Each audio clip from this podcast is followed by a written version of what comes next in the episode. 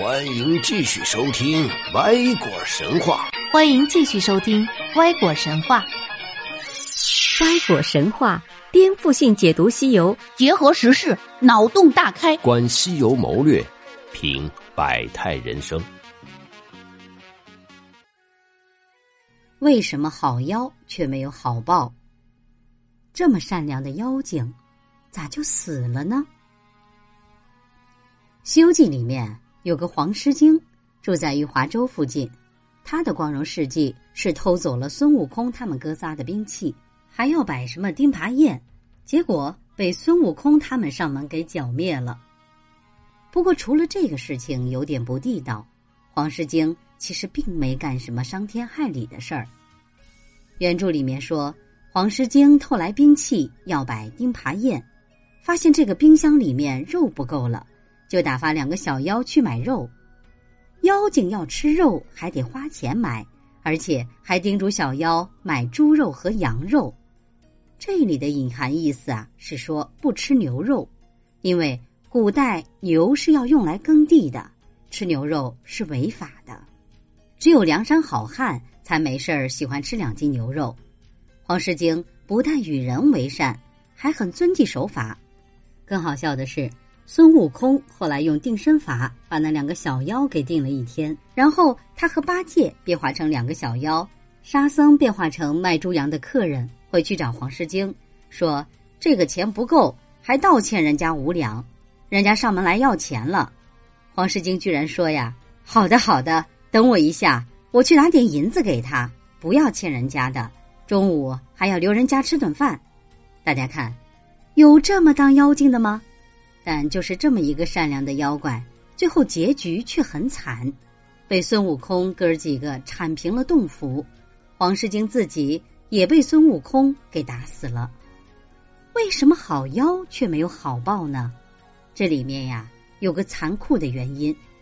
黄狮精认了一个不该认的干爷爷，而这触犯了《西游记》第一法则，阶层差异不容打破。黄狮精的干爷爷是谁呢？是一只九头狮子，大号叫九灵元圣，本是太乙救苦天尊的坐骑。九灵元圣私凡下界以后，在凡间认了七个狮子孙儿，黄狮精只是其中一个，但这七个孙儿都被孙悟空他们给消灭掉了。诡异的是，九灵元圣对七个孙儿见死不救，等他们死了才出手报仇。为什么会这样呢？因为啊，《西游记》里面有个默认的规则，神佛和凡间之间的阶层差异是不能被打破的，两个阶层之间不允许出现交集，一旦出现，这个交集就必须被消灭掉。黄狮精就属于这个交集的一员。类似的还有黄袍怪和百花羞公主生的两个孩子，这两个孩子都被孙悟空和猪八戒给摔死了。看到这些例子，我们就能理解为什么观音的坐骑金毛猴来到朱子国化身赛太岁，抢走了朱子国的金圣宫娘娘，会有一位真人送给金圣宫一件七彩霞衣，穿上了浑身长刺，让金毛猴不能沾身。你以为这是在保护金圣宫的贞洁吗？想多了，这只是怕金毛猴在凡间弄出个孩子，打破了阶层差异。你再看文殊菩萨的坐骑施利怪，在乌鸡国害死国王，自己当了三年假国王，但他从来没有非礼过王后。